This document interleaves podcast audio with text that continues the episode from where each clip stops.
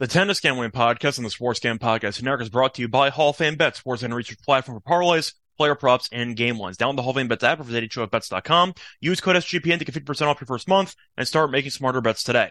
We're also brought to you by Kutt. Kutt is a peer-to-peer social betting platform that's US-based and available in 40 states. Head to kutt.com, that's K-U-T-T.com, and use promo code SGPN for a 10% deposit bonus. We're also brought to you by the Sports Gam Podcast Patreon. The guys just dropped their bonus behind the scenes episode of Sean winning $200,000. Plus, this week's prize, Pick'em prize, is a free $250 Super Bowl square. SportsGamPodcast.com slash Patreon to join today.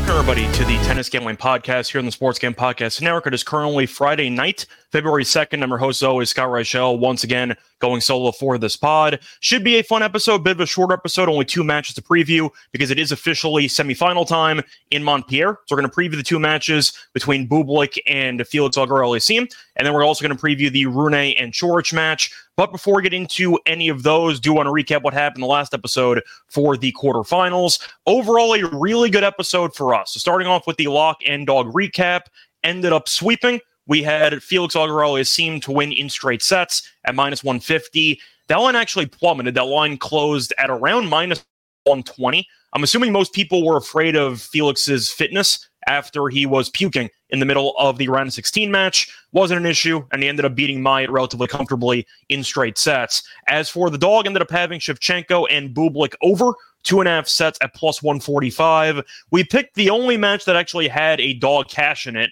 because the favorites won in straight sets in every match and they won in straight sets in the final three matches. So overall, ended up picking the only dog that actually won.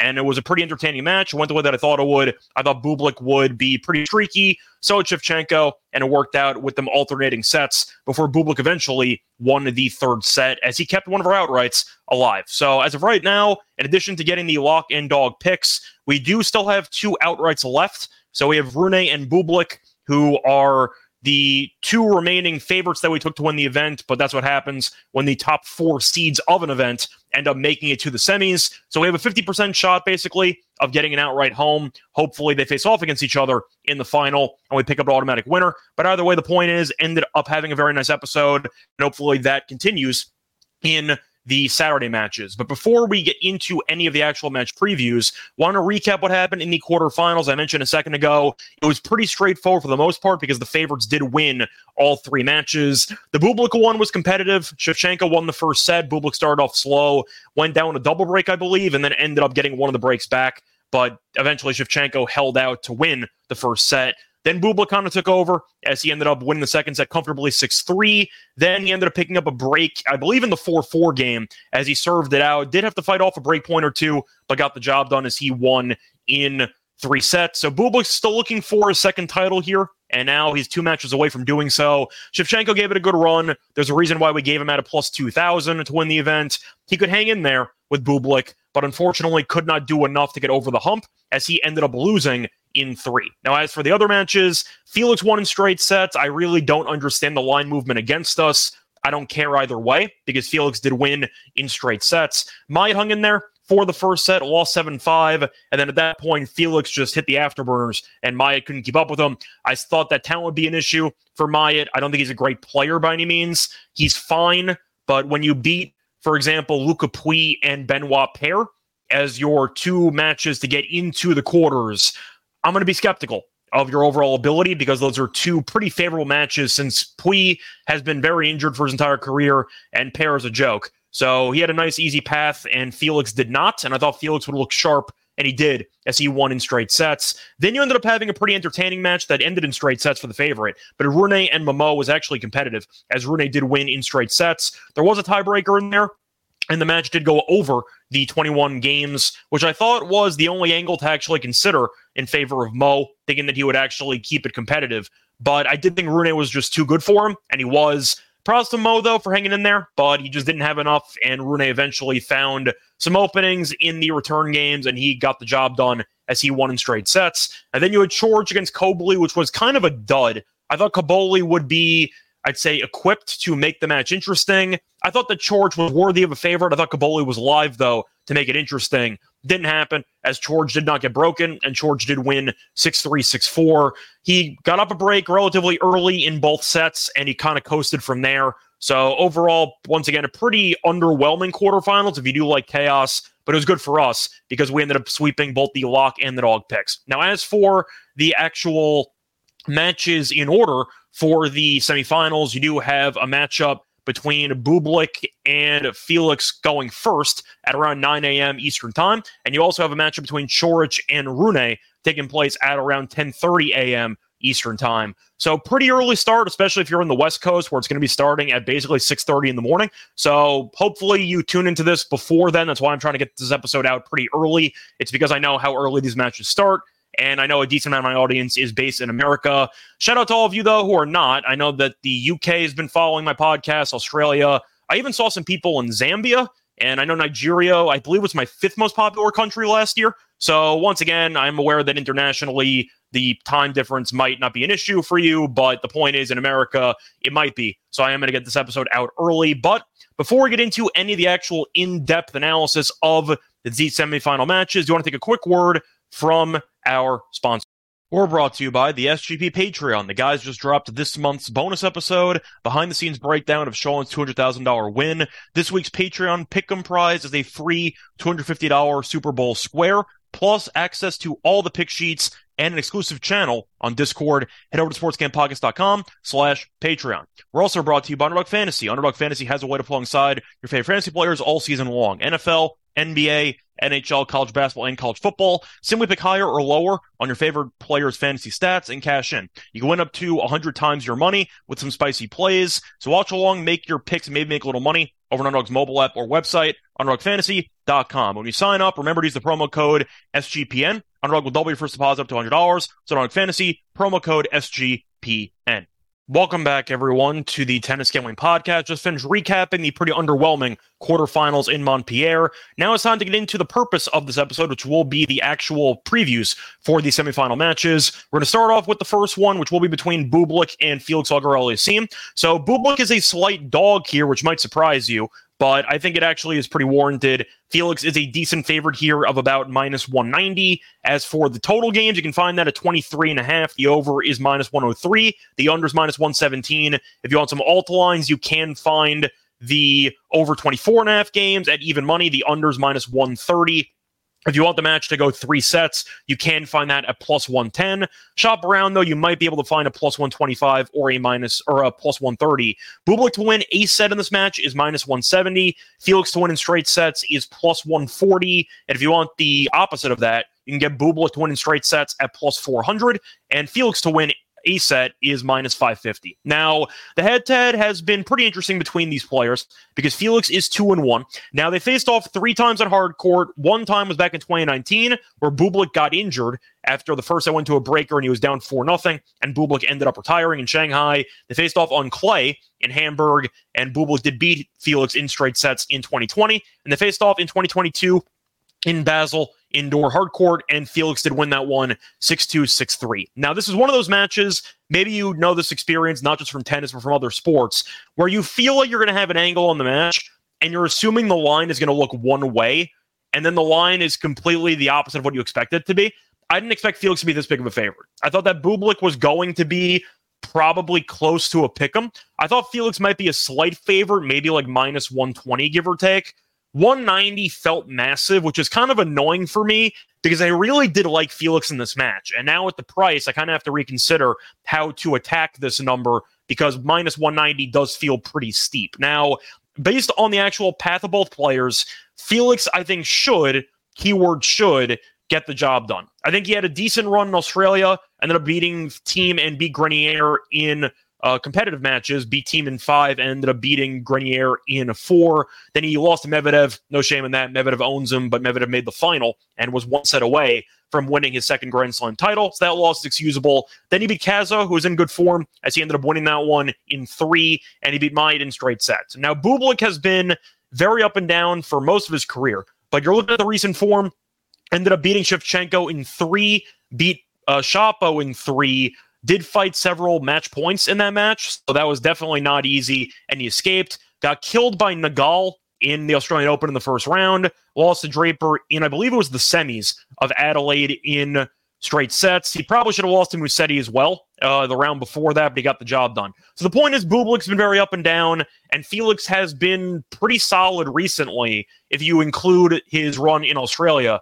And you're looking at the main reason why I do like Felix in this match is because of the fact I mentioned the stat yesterday, but I updated it. Felix has won 29 of his last 33 indoor hardcourt matches 29 and 4. So I think he definitely is worthy of being a favorite. The problem is trying to find value. Now, Bublik, we know, is a guy that tends to go into some marathons and he tends to punt some sets. So you can argue maybe there's some value on Felix with the spread at minus two and a half because you think that Bublik might uh, might punt the set, lose six two, match gets interesting, and maybe Felix gets it done. Or maybe you want to make a case for the over in games because you think that they're going to be alternating Bublik will start off slow like he usually does, find his groove. Felix might get nervous, and you might see a bit of a chaotic match take place. I don't really mind that either, but the fact that all three head to head matches ended in straight sets gives me a little bit of pause for that. They were a while ago, though, to be fair. But I do think Felix should be favored. I do think it should be a fun match, a competitive match, but I do think Felix is a little bit more consistent than Bublik is, and Bublik can't keep affording to double fault service games away. We saw that in the opening game against Shevchenko, where he double faulted on break point. And I know Felix's serve hasn't exactly been dominant either so far in this event, and he's had some double faulting issues too. But Bublik gets in his own head a lot. Felix has looked better when it comes to the mental toughness aspect of it. And Bublik had eight double faults in the Shevchenko match. I believe he had nine in the match against uh, Shapovalov, and I just can't consistently trust you if your first serve percentage is constantly below 60%.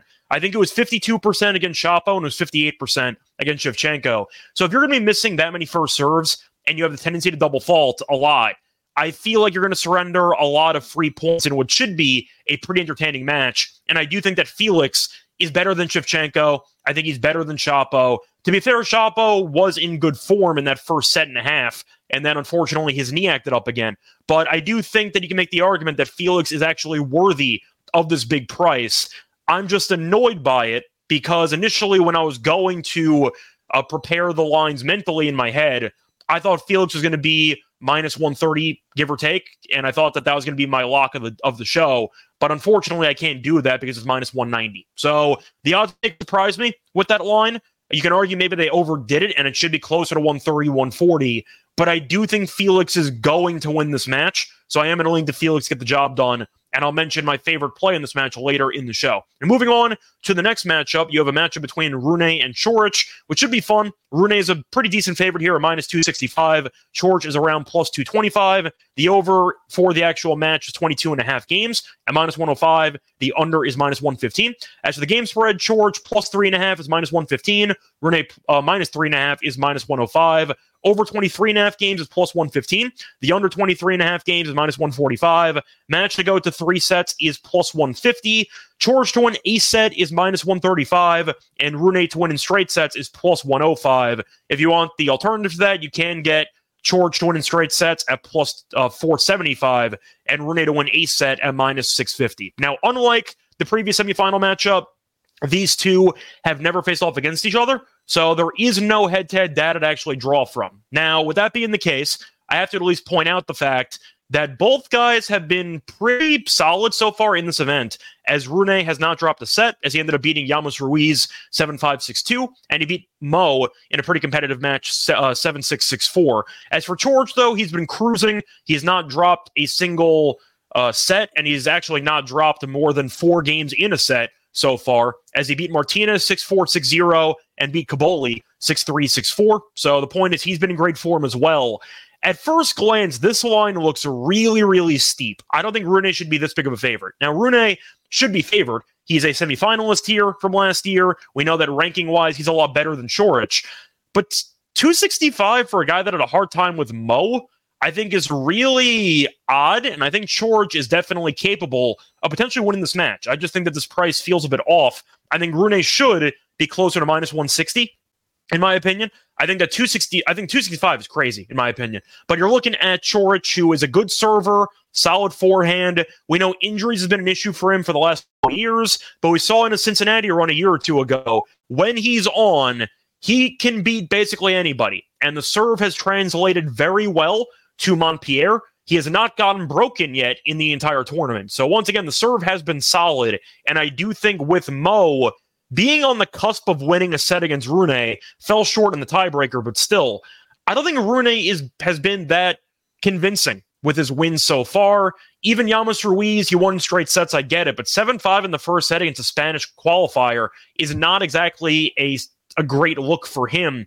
for a guy that's expected to dominate in this particular hard court setting. Now, you could argue that was his first set since the Australian Open, so he needed a bit of time to actually get going. Maybe that's the case, but the point is, I was a little bit discouraged by Rune's performance against Mo. I thought he'd win in straight sets, and I kind of leaned to the over in that one. I did mention a potential breaker, but Rune feels like just doesn't convert big enough points or doesn't convert the big points on a consistent basis enough for me to trust him to uh, lay minus 265 in what I think should be a pretty competitive match. So I think these odds are off for me. I'm going to link to Coric based on the price. I think 225 is way too big. I think Coric should be closer to 150 in my opinion. But I'm going to go with the over for the games. I am going to link to the over in sets as well at two and a half at plus 150. I see a competitive match, maybe a breaker. So maybe if you want to take the games at 23 and a half and you want to just gamble on maybe two competitive sets that don't end up uh, splitting, where you could have a 7 5, 7 6 or two tiebreakers and you'd lose the three set wager, but you would win the over 23 and a half. Maybe you can take that, but I do think for the sake of this matchup, I'm going to link to the dog here. I just think this price is too big. I get that Rune has more upside, but George has been really good here, and he's not gotten broken yet, which is a good sign. So for me, give me the underdog at a pretty juicy plus money price. Give me George at plus 225 to get the job done and to worst case scenario make this match very interesting to send this match over the posted total. But that's going to wrap it up for the actual semifinal match previews. Now it's time for the lock and dog picks. But before we continue that, going to have a quick word from our sponsor.